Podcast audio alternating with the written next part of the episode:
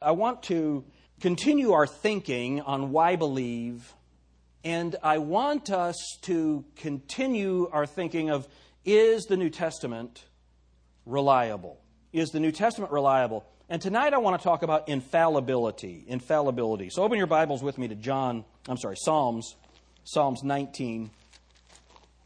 And the first thing I want us to see tonight is the Bible is infallible in its totality.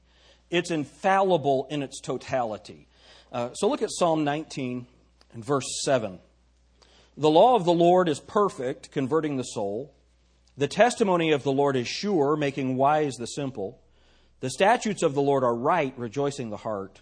The commandment of the Lord is pure, enlightening the eyes. The fear of the Lord is clean, enduring forever. The judgments of the Lord are true and righteous altogether. More to be desired are they than gold, yea, mu- yea, than much fine gold, sweeter also than honey and the honeycomb. Moreover, by them is thy servant warned, and in keeping of them there is great reward. So this the Bible is infallible in its totality. What that means is that from uh, Genesis to Revelation and everything in between it is infallible, meaning it can't fail. Everything that it says will endure. You can trust in it, you can rest in it. At Grace Baptist Church, one of the things that makes us distinct from just about every other church in town is we believe every word of this King James Bible. We genuinely believe that the Bible that we hold in our hands is infallible not some mystical idea of the Word of God somewhere that no one's ever seen. We believe the Bible that we hold in our hands is infallible. Go to Psalm 33 and look at verse 4. For the word of the Lord is right, and all his works are done in truth. He loveth righteousness and judgment. The earth is full of the goodness of the Lord. By the word of the Lord were the heavens made, and all the host of them by the breath of his mouth. The same word that created the world is the word that spoke the word of God. We believe that everything in this book is absolutely right. Isn't that a blessing? We believe that it is right. So, number one, the Bible is infallible in its totality. And then, number two, the Bible is inerrant in its parts. It is inerrant in its parts. I read in the Sunday school hour a book that's called Madison Avenue Lectures. It was a series of sermons preached at the Madison Avenue Baptist Church. It was published in 1867.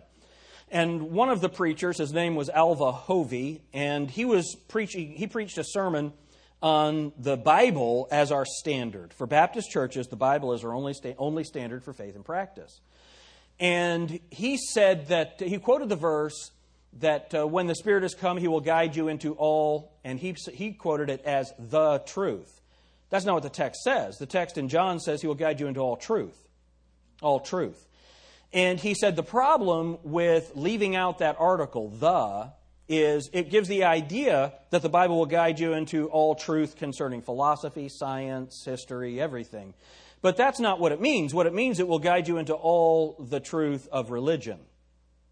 That is a completely faithless approach to the Word of God. Can I tell you something? The Bible doesn't say everything about science, but everything it says about, it says about science is true. The Bible doesn't say everything about philosophy, but everything it says about philosophy is true.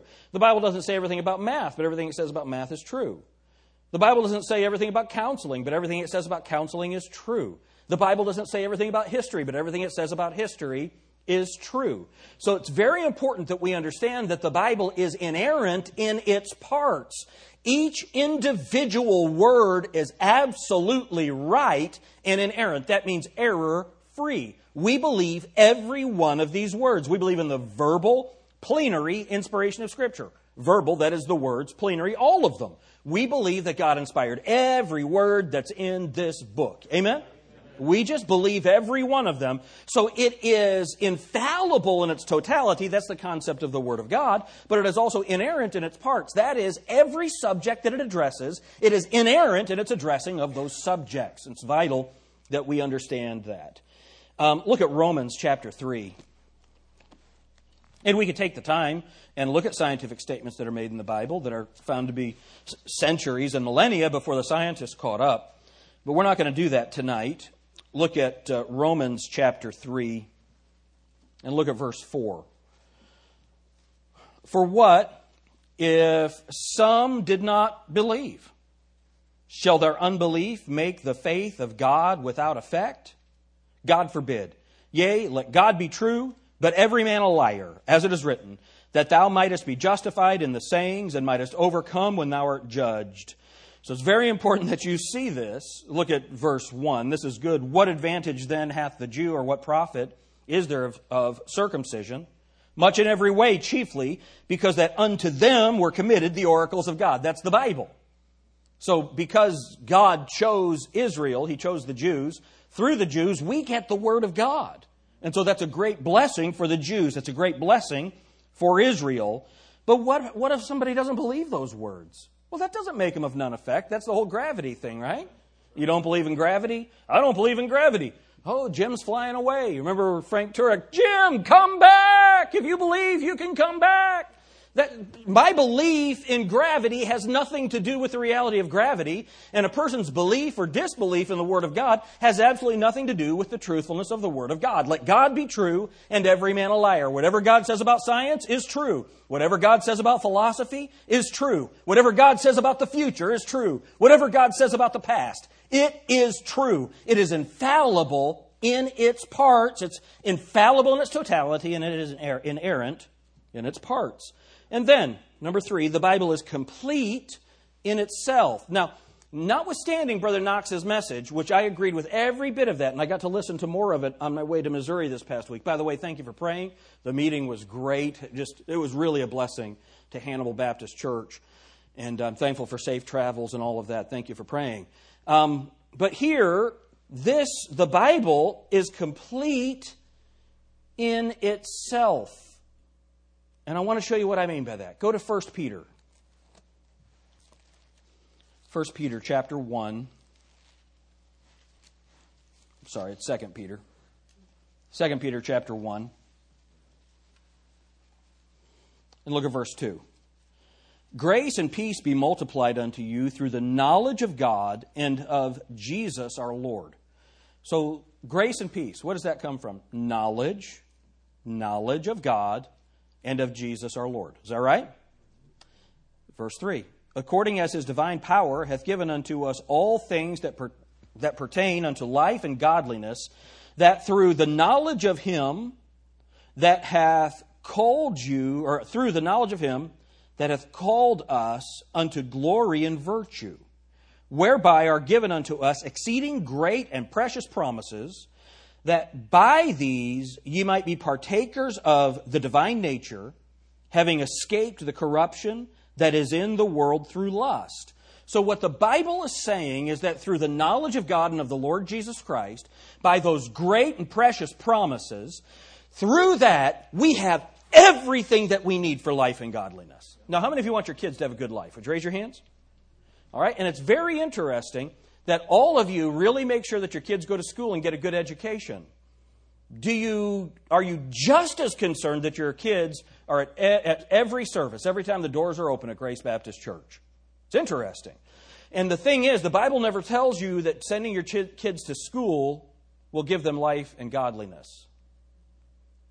But the Bible says that if you get them in the Word of God, they'll have life and godliness. How about that?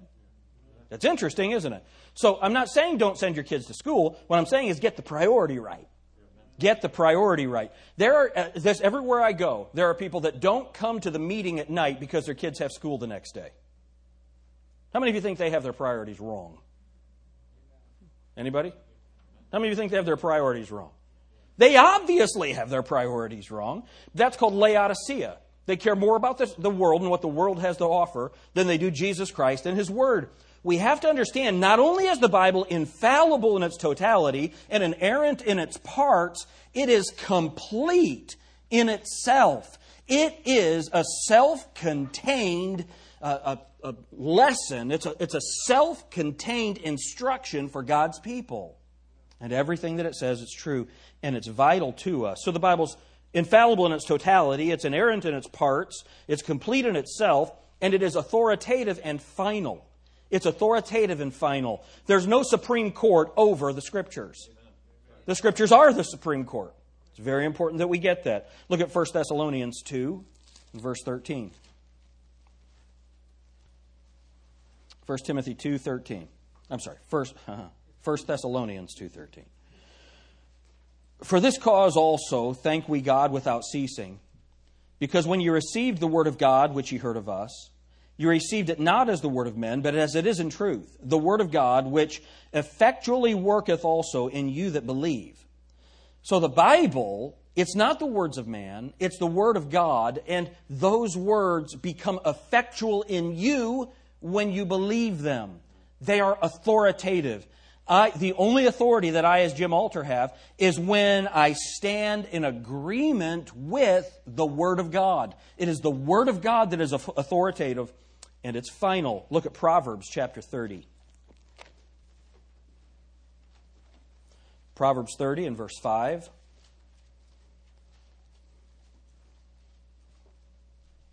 Every word of God is pure. He is a shield unto them that put their trust in him. Add thou not unto his words, lest he reprove thee, and thou be found a liar. How about that? It's authoritative and it's final. Do you know what that means? God doesn't care what you and I think. It's really important. I'm always amazed at parents who are concerned about their three year old's opinion. And you find that in the buffet line. By the way, that story that Nolan told this morning, it never happened. He's got me confused with somebody else. Look at me. Do I look like I've ever skipped a meal because I wasn't satisfied with the quality of the, the, the cuisine? Um, never happened. I think he's absolutely lost his ever loving mind. All right? But it, it's, it's really important that we see this. God doesn't care what we think. And young people, when your parents put down the law, it really doesn't matter what you think. They have experience that you don't have. They have knowledge that you don't have. It's like the story I tell about riding my brother in law's motorcycle. I hadn't ridden, a motorcycle in a long time. So a couple of years ago, he got this Harley. I, I took it for a spin. It was a lot of fun. And I got off on the wrong side. And so it's leaning one way, and you're supposed to get off the way that it leans. When you don't, what happens is you find out where the muffler is. And so here's what I would say to you if you were going to ride a motorcycle. One of the things I would say is when you get off, get off on the left side. You're going to say, I'll get off on whatever side I want to get off on. You know what I'll say? Okay. Have at it. Um, the reason that God says that He doesn't care what we think is because He knows our knowledge is so limited. Our knowledge is so constricted to time. Our knowledge is so restricted to the capacity of our intellect or the capacity of our experience. And He is completely infinite. So let's trust Him. His word is authoritative and final. Look at, look at Revelation 22.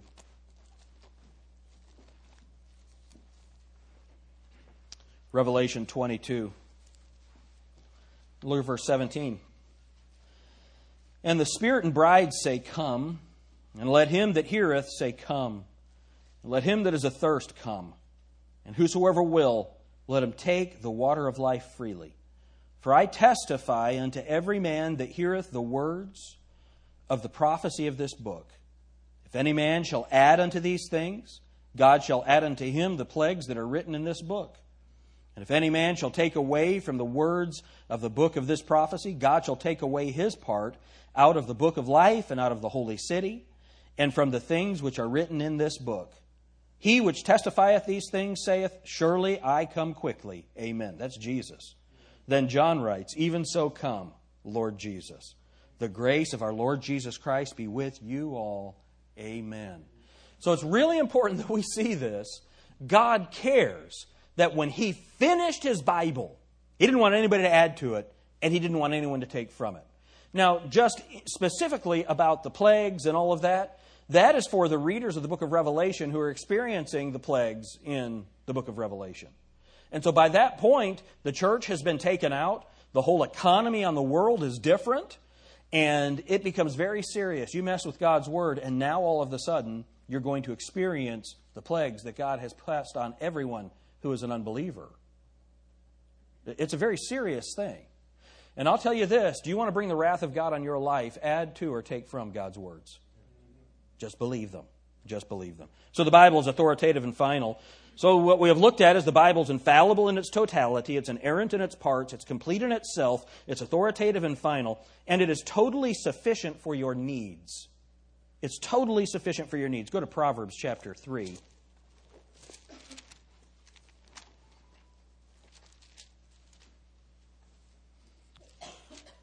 Proverbs 3 and verse 5.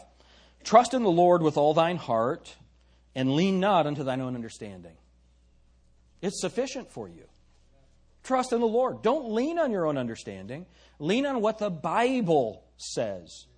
Don't be one of those who says, I know the Bible says this, but I think.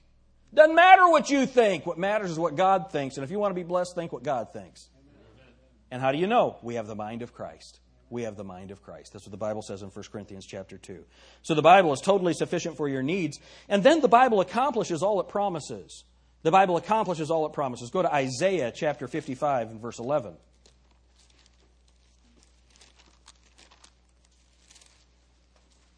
Isaiah 55, 11. Remember verse 8, Isaiah 55, 8. For my thoughts are not your thoughts, neither are your ways my ways, saith the Lord. For as the heavens are higher than the earth, so are my ways higher than your ways, and my thoughts than your thoughts. Look at verse 11. So shall my word be that goeth forth out of my mouth.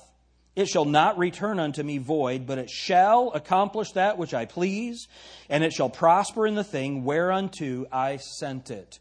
Whatever God says will be accomplished. Isn't that wonderful?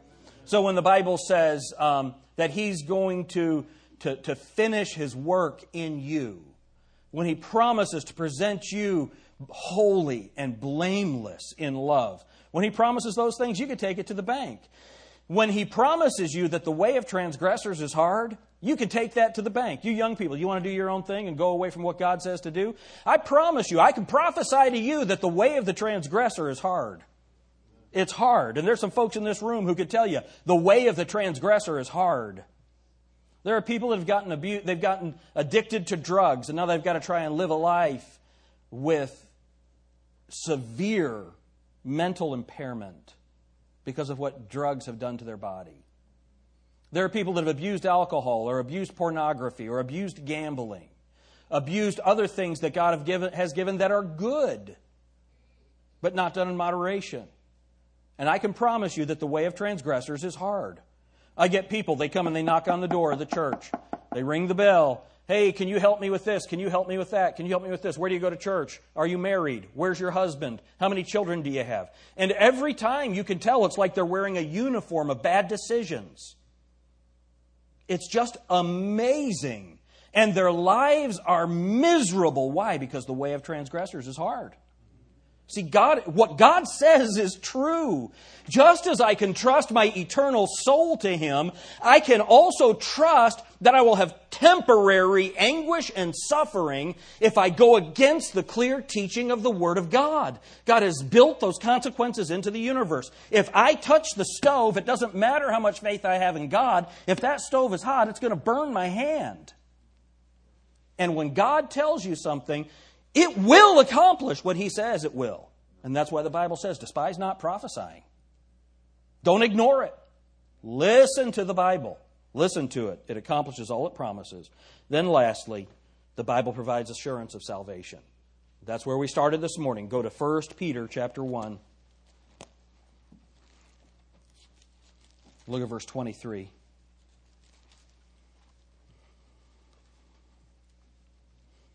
The Bible says, being born again, not of corruptible seed, but of incorruptible, by the word of God, which liveth and abideth forever. You see, all of us were born of corruptible seed. That means that because of the sin of Adam and the death that entered the human race because of that sin, All of us are given a death sentence at birth. We're all going to die.